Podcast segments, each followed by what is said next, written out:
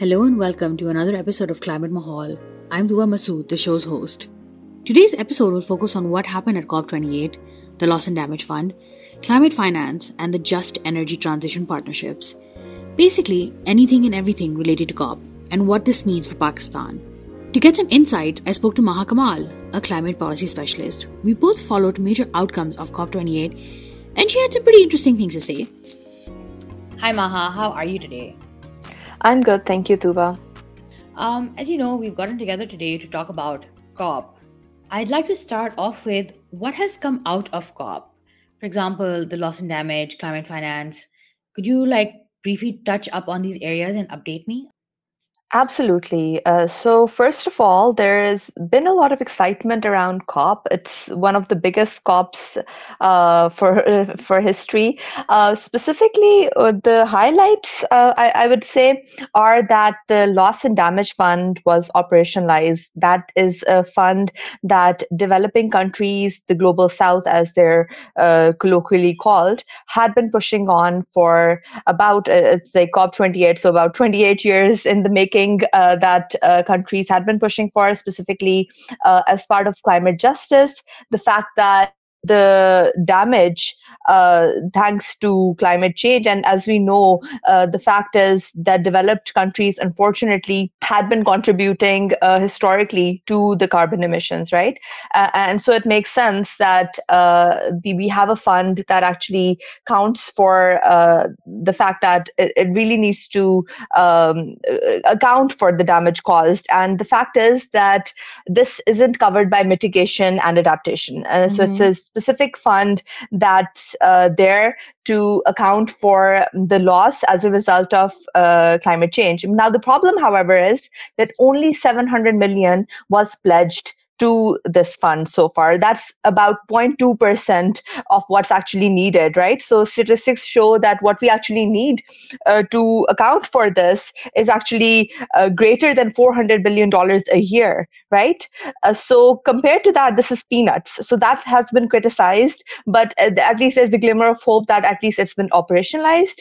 Um, and the, really the fact is that these initial pledges really pale in comparison to what's actually needed. The fact that uh, there has been this 30 year delay in actually establishing the fund, then we know that there are these meager contributions from affluent nations. Specifically, mm-hmm. the fact is that uh, countries like the US, for example, um, has been historically the, the biggest polluter, right? Uh, and, and so they've only contributed peanuts to what's actually needed. So that's what the criticism is to loss and damage. Maha, you just said a lot of big numbers. I'm just trying to wrap my head around it. Did you say $400 million?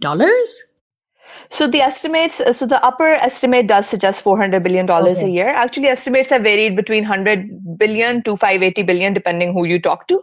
Uh, but mm. it's 400 billion dollars a year, according to most uh, uh estimates. Also, there's this thing that I I kept seeing. Um, it's the Just Energy Transition Partnership. Could you could you also tell me a bit about that, please? Sure. Okay. So first, let's get into the definition of what we actually mean by mm-hmm. this just energy transition, right? So what is actually uh, meant by this is the fact that when we're moving towards this low carbon economy, the fact that uh, we're trying to phase out greenhouse gas emissions, uh, trying to move away from fossil fuel, going towards greener sources of energy, that's what we know as the energy transition, right?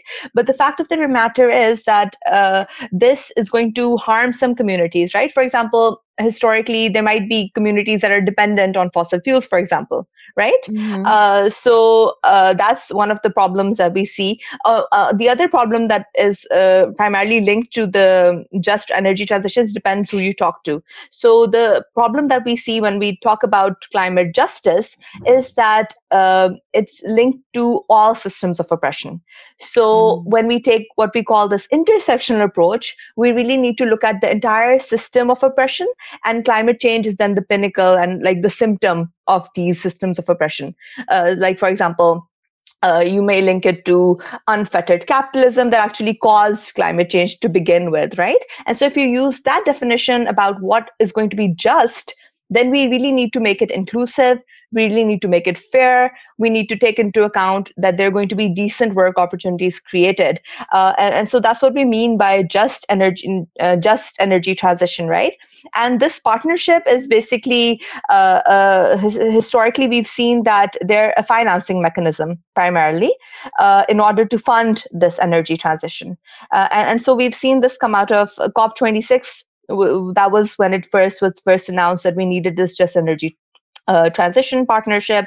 And at COP28, we've seen the needle move on this regard as well. So the committees have actually met, have drawn what needs to be done regarding this. So there've already been pilot projects. Uh, for example, Vietnam, we saw um, this actually play out very well. And so that was a success story. And that was uh, that's been highlighted at COP28 as well. And on the next, uh, what we need to do um, as we move forward. So countries have been pledging this as part of this partnership. Mm-hmm. That's really interesting. Thanks for explaining that because I was really wondering like what has been going on at COP and what's going on besides just loss and damage. And this really puts things in perspective for me.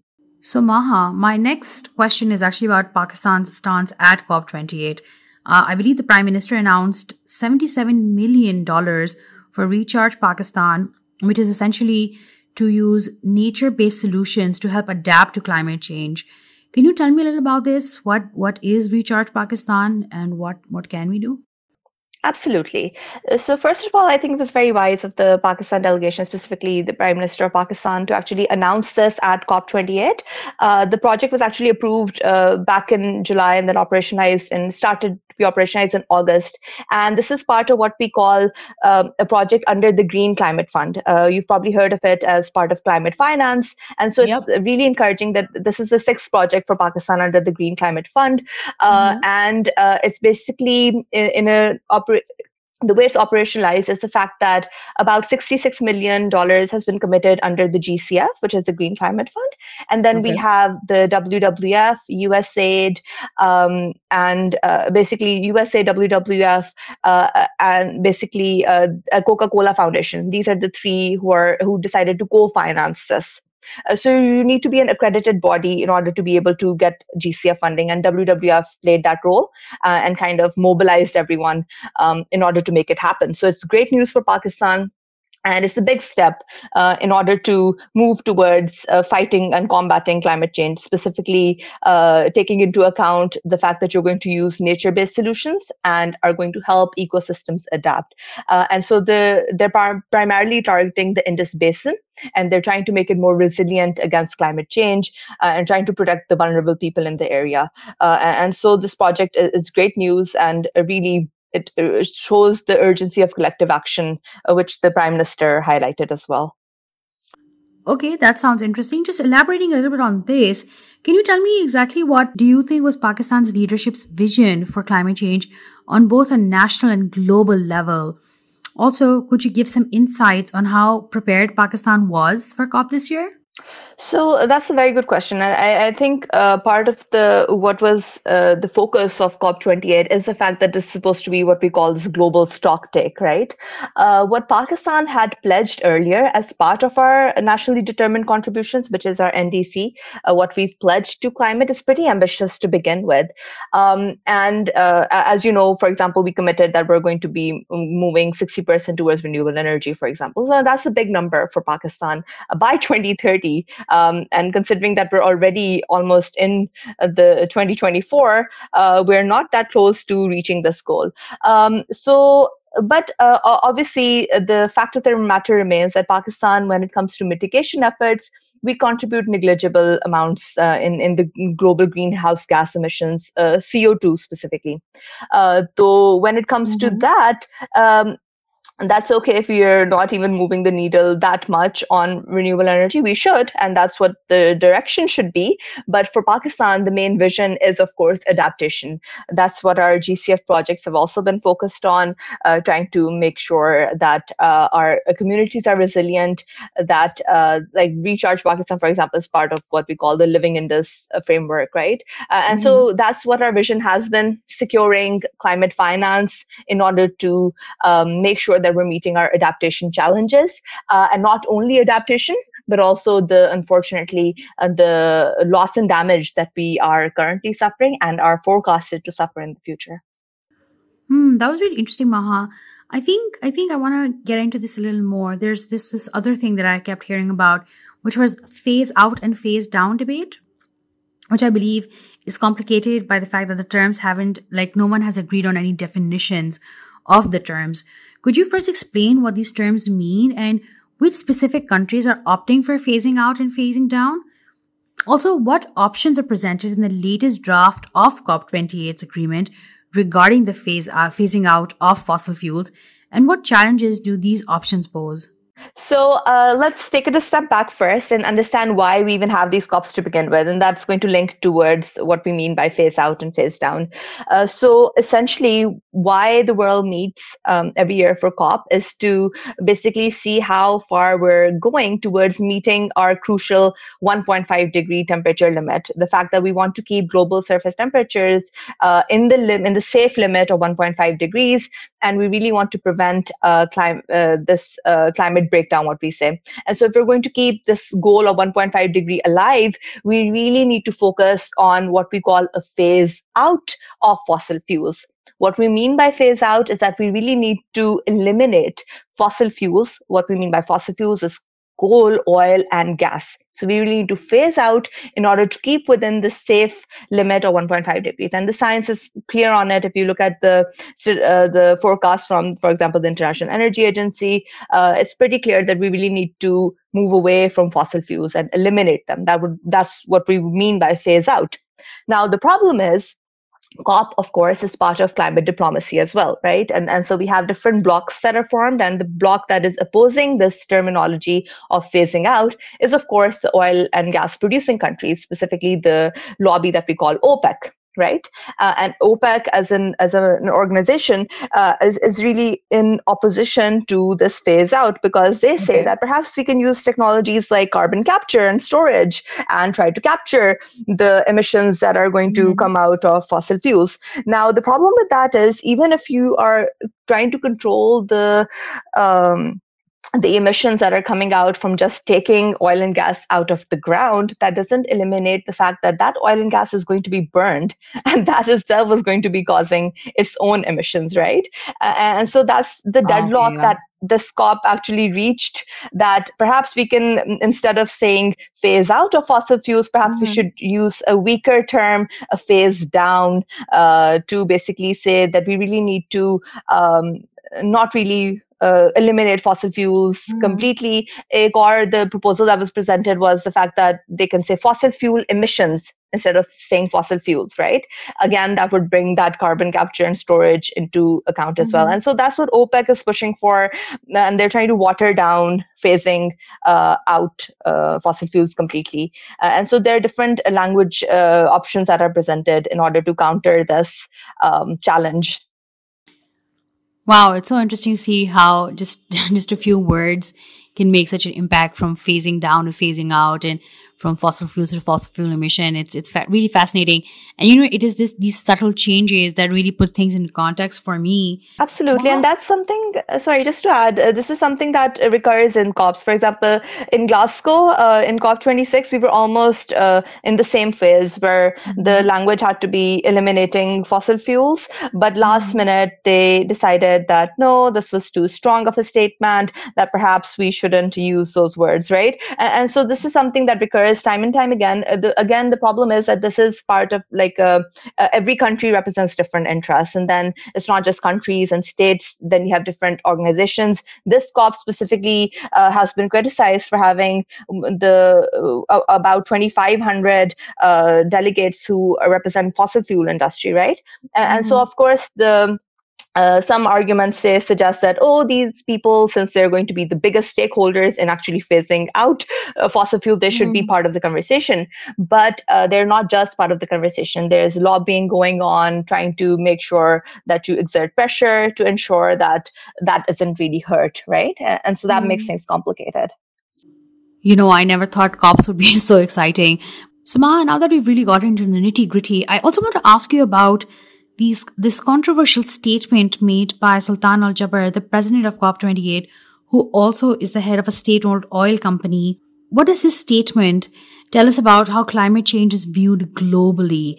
For those of you who don't know, He basically said that there is no science indicating that a phase out of fossil fuels is needed to restrict global heating to 1.5 uh, centigrade.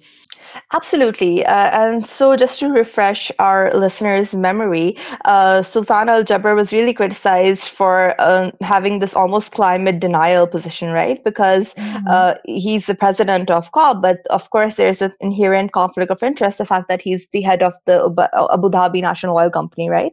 Mm-hmm. At the same time, he's chairman of this organization called Masdar. And, and so, what um, Masdar has been doing is really pushing towards uh, renewable energy. It's this future energy company as well. And so his position is that we, and, and the words he used uh, are that we need to be pragmatic about this, right? And, and so he is taking steps in the right direction, for example, with Masdar.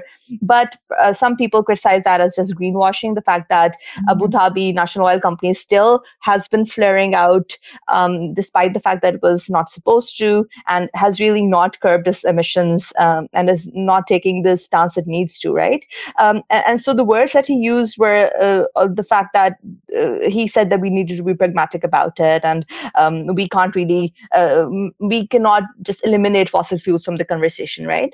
Um, that's obviously something to be very watchful of when you're talking about the mm-hmm. fact that mm-hmm. he's the president of, of COP28. And at, on one hand, he's been really saying that, oh, this is going to be the COP that is going to be the collective COP, and we're going to be taking historical decisions.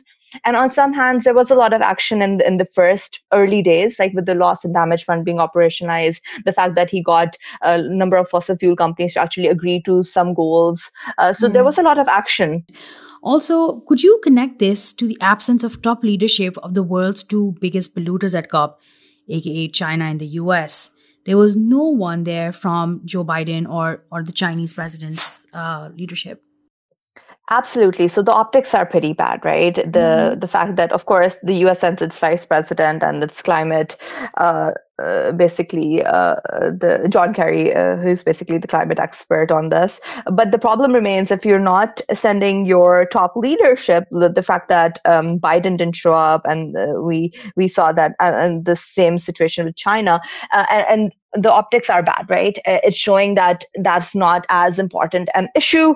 Um, of course, the flip side is with the geopolitical situation, uh, what's happening in the Middle East right now, um, the countries are, specifically the US, would argue that, oh, we have more important matters. But of course, COP28 is the uh, place where uh, and they needed to have a strong position. And uh, it's in the numbers as well, right? Tooba, the fact of the matter remains that, for example, even with the loss and damage fund, the US committed peanuts uh, to this. So, really, the fact, mm-hmm. even though Biden and historically the Democratic Party, they're the ones who were really in support of climate action historically we expected this from for example yeah. president trump who was completely took out the us from paris to begin with right but we didn't really yeah, expect yeah. this from biden uh, and so it's really really disappointing uh, the fact that the us is uh, uh completely showing the wrong optics uh, and even with china uh, the really weakens the G77 position, right? Um, mm-hmm. Because China has historically been supportive uh, of that bloc of developing countries being able to exert that kind of pressure. Then the whole climate justice movement is really uh, supported when China is there. And so that really yeah. weakens uh, the deal as well. The fact uh, that even if you reach an agreement, if you don't have the biggest stakeholders uh, giving the right signals, what does that mean mm-hmm. for the mm-hmm. agreement actually uh, being able to even follow through you know? You could just have a piece of paper then and a weak implementation. So that remains problematic oh my god how how are how are we going to achieve anything that's decided here uh, I think uh, so. Let's take a step back and have a little uh, glimmer of hope as well. So uh, the the fact remains uh, that uh, really the goal at COP is really to try to get the world to agree, and we did see that agreement with the Paris Agreement in 2015. Um, as long as the countries agree to be, basically be able to do something, move the needle, that's good. if there's no agreement reached, that would be really terrible. Okay okay so i suppose like I, I, can i can look at it like that. There there is some light at the end of the tunnel. Uh, i can always hope and pray for a, a greener and brighter better future for the world. And so maha we move on to my next question which is turkey wants to host cop31 india has proposed to host cop33 but there are concerns about potential conflicts of interest when significant polluters volunteer to host. What are your thoughts on this?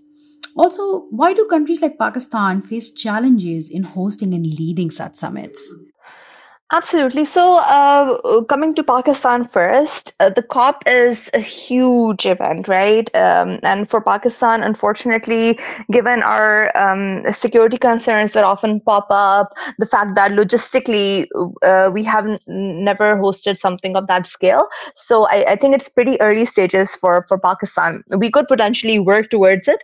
But for example, looking at Dubai's example, they uh, hosted a really successful Dubai Expo uh, before they were able to host COP, right? So in terms of being able yeah. to host a conference of this scale requires a lot of planning a lot of uh, logistical operations to be in line. So i think that's a goal that pakistan should perhaps uh, focus on if they want to. Um, but again uh, it's really a headache for for a country like pakistan to be able to focus on the logistics and the operations. Of yeah. course you get the limelight. That's good. But uh, if uh, uh, there's really a lot of work that needs to go into. Now coming to india um, even though they are arch nemesis, but they are in a good position to be able to host COP. Uh, obviously, what that means for countries like Pakistan uh, is the fact that, uh, unfortunately, given the political situation, that would mean limiting our delegation uh, and not being able to get the right uh, visas and permits, which is another hassle, right? So, historically, uh, the political situation is something that you really need to steer away from mm. when it comes to hosting a global event of this scale. So, traditionally, as if you're as non-controversial as possible, then you're a good candidate for being able to host COP. Now, when there's a deadlock reached, uh, the it always falls back to Bonn, Germany, which is the headquarters of the UNFCCC. So, in case no agreement is reached on where COP should be hosted, there's always that backup option, which is nice and neutral. Uh, but obviously, um, the next in line, for example, with the next COP, Azerbaijan is in the uh, uh, in the running. Uh, that's another very uh, fossil fuel heavy country, and so that would not be a good precedent if you have. And we have uh, the next COP is Brazil um, after mm-hmm. that, okay. which is again had aligned itself with OPEC in COP 28.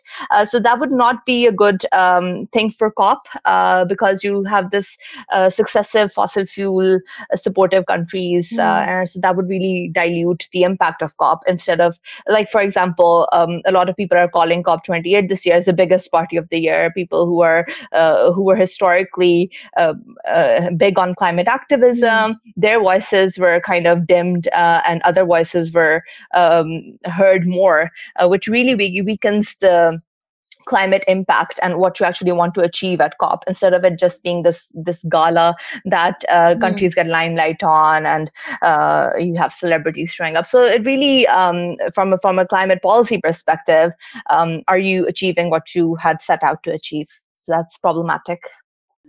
Maha, I really want to know how we can get rid of fossil fuels. Like, there's so many bad things in the world, and I feel like if we just start with fossil fuels, it might just help us in the long run.